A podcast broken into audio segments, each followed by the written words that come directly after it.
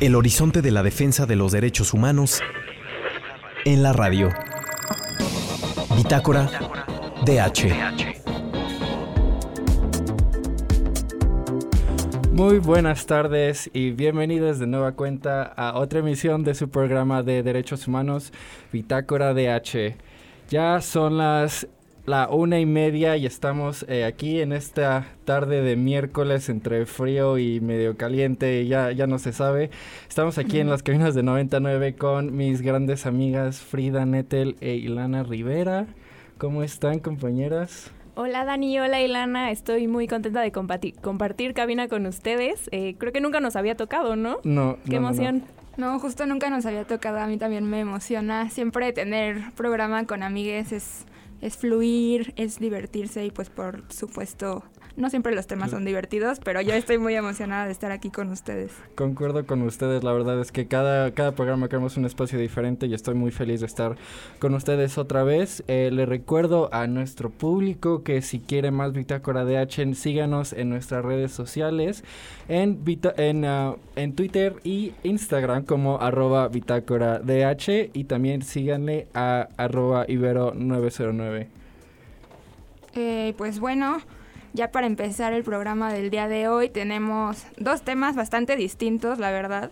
Si ya vieron por ahí nuestro flyer, probablemente les llamó la atención, porque uno de, nuestros temas del día de hoy se debe a que estamos en la Semana de la Visibilidad Bisexual, ya que el 23 de septiembre, es decir, en dos días, se conmemora el Día Internacional de la Bisexualidad, que ha sido este, este día desde 1999, o sea, en realidad es algo bastante pues reciente, bastante nuevo, por así decirlo. Y, bueno, es importante decirlo porque justo vamos a hablar de esto, ¿no? De cómo se ha invisibilizado este tema de la bisexualidad durante mucho tiempo, aunque siempre ha estado presente. Y sí llama la atención que sea desde 1999 que aparece este día, ¿no? Entonces vamos a tocar temas sobre qué es la bisexualidad, empezando por ahí, mitos y prejuicios, estigmas, eh, vamos a hablar de muchísimas cosas, creo que es súper valioso, súper importante eh, hablar de representación, de visibilidad, reflexiones personales como siempre que nos encanta estar aquí opinando. y bueno, en el segundo bloque igual hablaremos de otro, otro, tema que es como crisis democrática, el tema del Salvador, Nayib Bukele, que es totalmente distinto a con lo que vamos a empezar, pero pues manténganse con nosotros por aquí los dos bloques. Y pues para empezar, como les platicaba, vamos a hablar de qué es bisexualidad, ¿no? Entonces Frida nos va a platicar un poquito. Sí, bueno, empezando así como con la definición de diccionario de la bisexualidad, eh, la podríamos definir como una orientación sexual en la que una persona se siente atraída por su género y por otros. Eh, luego hay una confusión ahí entre la pansexualidad y la bisexualidad y yo creo que la diferencia crucial es que una persona pansexual se siente atraída a las personas sin importar su género, mientras que una bisexual, pues como ya les dije, es alguien que se siente atraída hacia personas de su mismo género y hacia otros. Eh, me parece como interesante mencionar que en México el, el 51, bueno, de las personas que no son heterosexuales, el 51.7% se identifica como bisexual. Entonces es como un porcentaje bastante eh, grande de la comunidad LGBT y podemos compararlo con el 26% de las personas que se identifican como gay y el 10% que se identifican como lesbianas, ¿no? Como para tener una, una referencia. Y bueno, algo que me gustaría decir es que al final no hay requisitos para identificarse como una persona bisexual, no es como que haya una lista de cosas con las que tienes que cumplir para, para identificarte así. Al final es eh, este tipo de etiquetas pues sirven para nombrar lo que sentimos, para nombrar quiénes somos y no al revés, no se trata de encajar en la etiqueta, no se trata de, de sí, de acoplarse a la etiqueta, sino de encontrar cuál nos acomoda y cuál nos hace sentir cómodos y seguros, ¿no?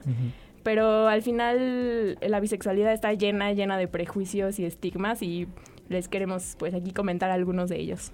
Sí, justamente como, como dice Frida, lleno de prejuicios y estigmas y de mitos, ¿no? Que es importantísimo como en cualquier otro mito también como cuestionar y de construir estas cosas que a veces tenemos muy presentes en, en nuestra cabeza. Y vamos a platicarles como algunos de los mitos que nosotros tenemos más presentes.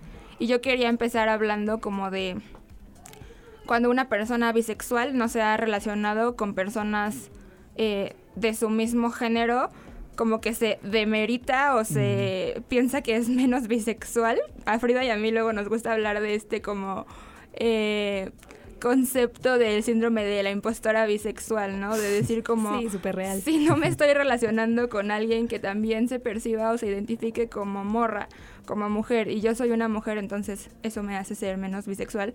Y pues por supuesto que no, al final cada quien también tiene como su ritmo, sus procesos, y tu orientación no cambia por eso, ¿no? Entonces creo que es empezar hablando desde ahí no tienes como que probar nada de que si no sales con tal persona no puedes identificarte como bisexual y eso es súper importante, ¿no? Porque también nos hace sentir como validadas y validados de nuestra identidad, de nuestra orientación. Sí, y a mí otro mito que del que me gustaría hablar es este de la de que la bisexualidad es binaria, ¿no? Suena un poco contradictorio porque ya sé que la palabra bisexual empieza con. Terrible. Pero, pero al final, eh, bueno, como les decía al principio, una persona bisexual es alguien que se siente atraída a su propio género y a otros, ¿no? Muchas veces se cree que la bisexualidad es inclusive transfóbica porque, porque se habla como solo de atracción a hombres y mujeres, pero realmente no, o sea, una persona bisexual puede sentirse atraída hacia personas de que se salen del espectro binario del género, que pueden ser personas eh, de género no fluido, personas no binarias, etcétera. Y creo que es algo bien importante, ¿no? Como mencionar que no queda en alguien que se siente atraído hacia hombres y mujeres, sino que pues va un poco más allá. Depende otra vez de pues de cada quien, ¿no? Claro. No, otro que también es muy prevalente y que los, lo escuchas no solo dentro de la comunidad LGBT, pero también afuera de ella, en, cualquier parte, es que las personas bisexuales son promiscuas o son o tienen la habilidad de poner el cuerno más fácil. Y pues o sea esto es una asunción que no cuál es la relación realmente no no hay un concepto y no hay una ley que diga que la persona bisexual no puede eh, estar en una monogamia si así quisiese ¿sabes? Creo que pues es totalmente sin ninguna base y, al final solo te llena de odio y te llena como y, alimenta como para el que no pueda haber una aceptación realmente de una persona bisexual. Sí, otro mito que igual tiene que ver con lo que decía Frida en este sentido de que la bisexualidad no es binaria, también es que la bisexualidad es como un 50-50, ¿no? De 50% hombres y 50% mujeres. Y para empezar, creo que ya teniendo como base lo que platicábamos de que no viene desde la binariedad, pues no tendría sentido, ¿no?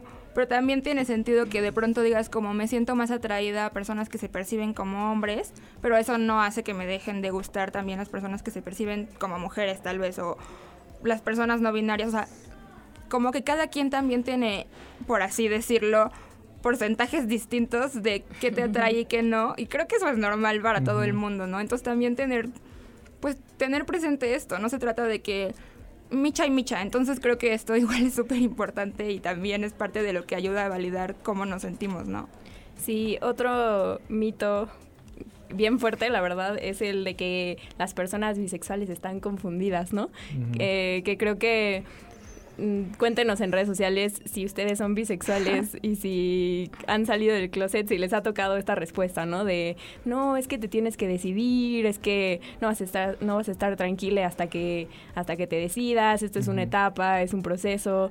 Creo que también eso es un mito muy, muy fuerte y pues como vimos, un gran porcentaje de la comunidad LGBT se identifica como bisexual. No, no, es un, no es una etapa, no es una confusión, solo es una orientación sexual.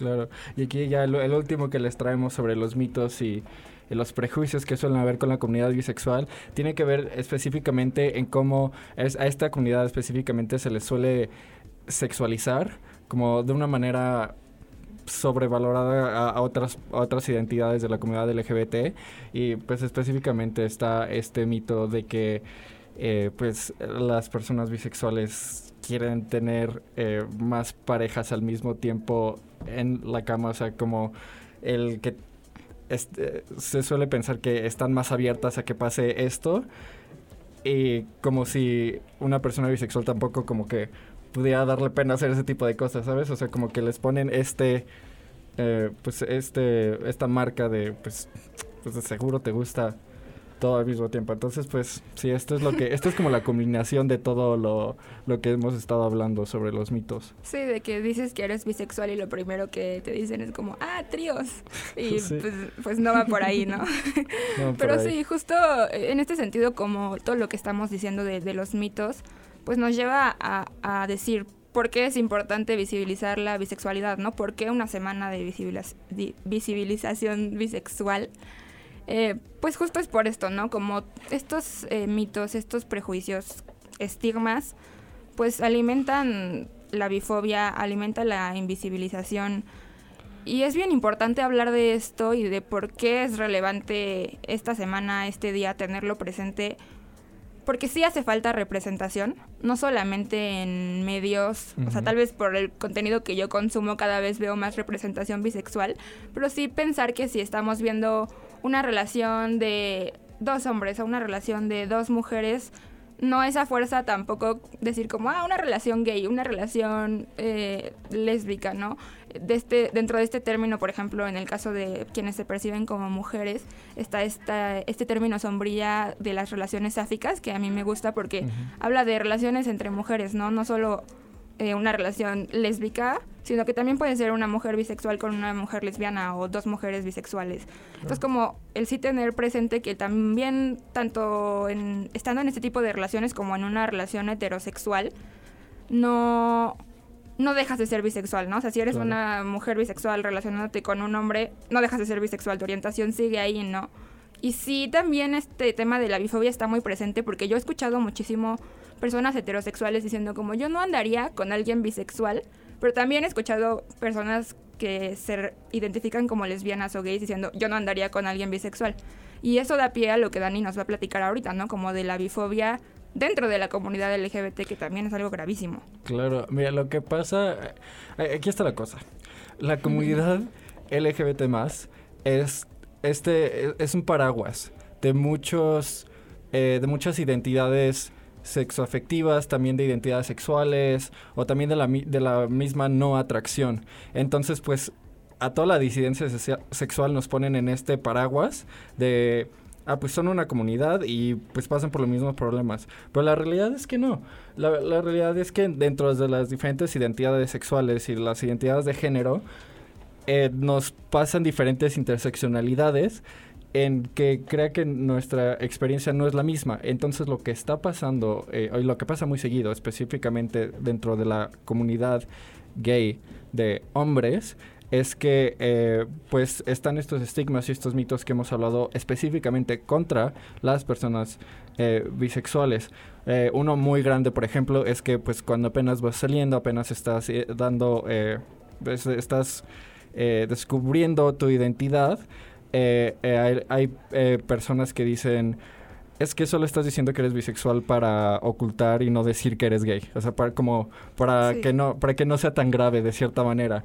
Ese es uno que es muy, muy común. El otro, eh, como pues lo mencionas, eh, como mencionaste hace rato, Ilana, que las personas lesbianas o las personas gay no, eh, pues tienden a no relacionarse con personas bisexuales porque o les falta la experiencia o, o tienen más chance de engañarles o ese tipo de tabús que pues no tienen en realidad ninguna base. Y pues, sí, es, es, eso es lo que pasa mucho este, dentro de la comunidad LGBT pero, eh, pues bueno, lamentablemente se nos está acabando mucho el tiempo, tenemos muchísimas cosas que decir. Eh, vamos a ir a un pequeño corte, quédense eh, y no se olviden de seguir sintonando Bitácora DH. Estamos de vuelta en Bitácora DH, es la 1.49 de la tarde, nos queda ya un ratito del programa. En el bloque pasado hablábamos sobre la semana de la visibilidad bisexual. Nos quedamos con muchas ganas de hablar de ese tema, teníamos muchas cosas más que decir, pero bueno, tenemos que pasar a otro tema que es em, nos lleva a Centroamérica, a El Salvador. Em, este tema es que el presidente de El Salvador, Nayib Bukele, eh, la semana pasada, el martes me parece, anunció que iba a postularse de nuevo en las elecciones de 2024 de su país para posiblemente ser reelegido.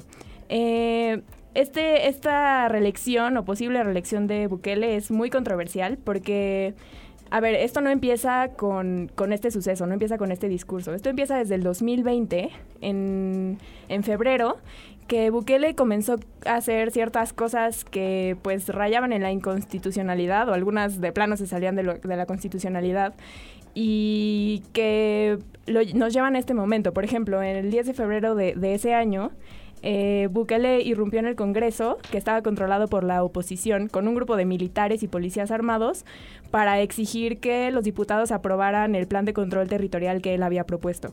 A partir de esto, pues las cosas siguieron sucediendo de esta manera. Después Bukele consiguió, consiguió la mayoría en, en el Congreso, lo que le permitía pasar tomar cualquier decisión sin, sin necesidad de que la oposición lo apoyara. Y con esta mayoría eh, lleva a cabo diferentes acciones. Por ejemplo, destituyó a los jueces de la Sala de lo Constitucional del Tribunal Supremo de Justicia que por, personas que eran más afines a, su partido y a él, ¿no? Entonces, con base en esto, por ejemplo, eh, emitió la Sala de lo Constitucional emitió un fallo en el que cambiaba un criterio que se había establecido, eh, establecido en 2014 que decía que un, presidente no podía ser reelecto. Entonces la sala de lo constitucional eh, cambió este fallo y ahora pues aparentemente la reelección es posible, ¿no? Pero todo esto se da como en un contexto muy, muy que raya en lo, en lo, inconstitucional, porque al final incluso la destitución de los jueces y, la sustitución por otros magistrados fue llevado a cabo de manera pues que no, no hay consenso si fue legal o no, ¿no? Claro, y algo que pues es muy curioso, especialmente viéndolo desde desde fuera del Salvador, desde el extranjero, es que a pesar de eh, todos estos cambios que ha hecho Bukele y todas estas cosas que se pueden considerar anticonstitucional, ha tenido un nivel de popularidad que es muy alto. O sea, por ejemplo, desde el 2019, de junio de 2019, que fue cuando eh, entró a poder, su popularidad nunca bajó del 75%. Y en una encuesta que hizo la organización Gallup en julio, reveló que tiene una aprobación de hasta el 86%, algo que pues no se ve mucho con presidentes de América Latina. Y eh, pues a pesar de, eh, de, todas las violaciones a derechos humanos que muchas organizaciones de derechos humanos reportan, esta popularidad no baja. Y justo pues también en este tema eh, hay organizaciones que han documentado más de 3.000 denuncias de violaciones a derechos humanos durante este régimen de excepción que, que Bukele ha implementado en El Salvador, específicamente para combatir a las pandillas que eh, pues por mucho tiempo han eh, atormentado a la población de El Salvador esto puede verse como una política que pues dices, claro, vamos a combatir las pandillas, vamos a mejorar la seguridad, o sea, se ve que, eh, que, es algo que tiene sentido. Sin embargo, lo que ha hecho Bukele con este estado de exención es que eh, pues puede ocupar y detener a cualquier persona de una manera completamente arbitraria. Por ejemplo, hay, está mucho esto de que si te ven con tatuajes, especialmente en la cara o lugares visibles, eh, esto es suficiente como para que la policía te detenga y te cuestione sobre si perteneces a una pandilla de, la, de las maras eh, que son las que están en El Salvador. Y eh, pues además el estado de, de, excepción le ayuda a Bukele a que a estas personas que está deteniendo las está poniendo en condiciones infrahumanas en donde reciben una comida al día, en donde eh, pues son violentadas físicamente dentro de instituciones manejadas por el mismo gobierno. Y al final te preguntas como si realmente estas eh, medidas son una necesarias y dos realmente aplicadas para personas que sí son de pandillas en general, o sea, la manera en la que arrestan a otras personas arbitrariamente, o sea, no deja claro si estas personas son, entre comillas, culpables o no. No hay un Estado de, derecho que te proteja sobre esta cuestión. Entonces, esto es, es colapsa, como hay tantos arrestos a personas, pero la aprobación sigue muy alta. Sí, Dani, y bueno, de entrada este, este régimen de excepción lo que hace es no cumplir el derecho humano básico a la presunción de inocencia, ¿no? O sea, te ven por cualquier prejuicio que tenga el policía que te vio, te puede detener y, punto, ¿no? Y no, no solo es esto, el, régimen de excepción, también eh, suspende derechos como la libertad de asociación y de reunión, la inviolabilidad de las comunicaciones. Ha habido muchísima censura en, en El Salvador a partir de esto. También eh, suspende el derecho a ser informado sobre el motivo de la detención, el derecho a guardar silencio y el derecho a la representación legal. Y este régimen de excepción lleva desde marzo. Se supone constitucionalmente este régimen de excepción debería durar 30 días. Wow. Pero es el, la semana pasada, el 17 creo, se extendió por quinta vez. Entonces, El Salvador lleva pues gran parte del año en este régimen de excepción, que se supone que la, la razón por la que se puede prolongar es que la razón por la que se puso en primer lugar siga estando vigente, ¿no? Y la presidencia de, El Salvador eh, informa que 5.000 supuestos pandilleros han sido capturados bajo este régimen, pero justo ahí está el meollo del asunto, ¿no? Supuestos pandilleros, supuestos según quién. Claro. Sí, es peligrosísimo todo lo que estamos diciendo, es súper problemático y muy triste lo que está pasando en El Salvador. Y justo fue un tema que, que escogimos, eh, este de la posible reelección de Nayib Bukele, porque creo que en América Latina tenemos como cierto pasado y ciertas tendencias que vale la pena mencionar y no perder de vista, sobre todo en este programa que hablamos mucho de derechos humanos, de democracia y todo esto. Y pues sí, al final es que siempre es importante ser críticos y críticas con los líderes políticos, ¿no? Y en nuestra región justo ha existido este caso, por ejemplo, de Evo Morales en Bolivia, que fue electo en las, en las elecciones de 2005 y luego otra vez en 2009 y luego otra vez en 2014 y fueron de que tres mandatos. O luego está el tema, por ejemplo, de lo que está pasando con Lula en Brasil, que Lula y Bolsonaro otra vez son los candidatos para las siguientes elecciones. Personas que no sueltan el poder. Eh, obviamente el caso que todo mundo menciona, emblemático de, de Hugo Chávez en, en Cuba, perdóname, en Venezuela, ay, ahora sí me pasé, este, y, y, la, y vale la pena mencionar que sí hay líderes de izquierda, porque luego como que estas tendencias populistas se, se relacionan en, en el imaginario colectivo con la izquierda, cuando también existen estos eh, casos con la derecha, ¿no? Y Bukele que, aunque no se identifica tal vez como con la derecha, con la izquierda, bueno, en mi, en mi opinión es más de derecha que otra cosa, pero dejar de, decir como que la izquierda a fuerza es populista y a fuerza se aferra al poder, porque existen otros casos que no son así, ¿no? Como el de Pepe Mujica, que a mí se, que a mí se me hace pues muy importante mencionarlo. Y también existe aquí en México mucho este miedo ahora de que López Obrador se relija, que yo no creo que vaya a pasar, pero que sí hay que tener presente el tener la conversación abierta, porque la democracia es algo que no podemos eh, pues dejar de defender y dejar de traer a la mesa, ¿no? Entonces hay que ser muy críticos del populismo y de las crisis democráticas que este puede desencadenar, pero sin hablar desde el clasismo, desde la fobia a la izquierda tampoco. Y bueno, se nos empieza a acabar el tiempo. Queremos tal vez decir algo para cerrar, Frida, Dani.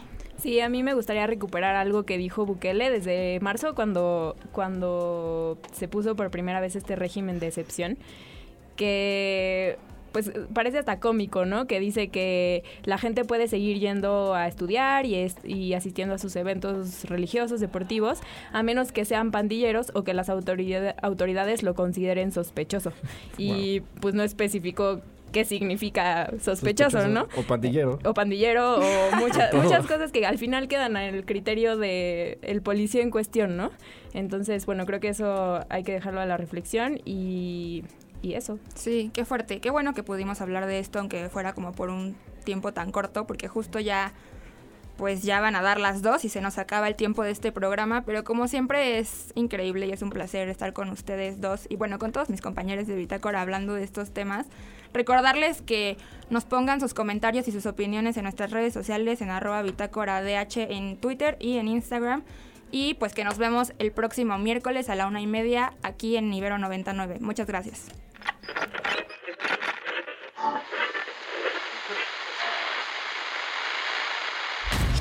El horizonte de la defensa de los derechos humanos en la radio. Bitácora DH.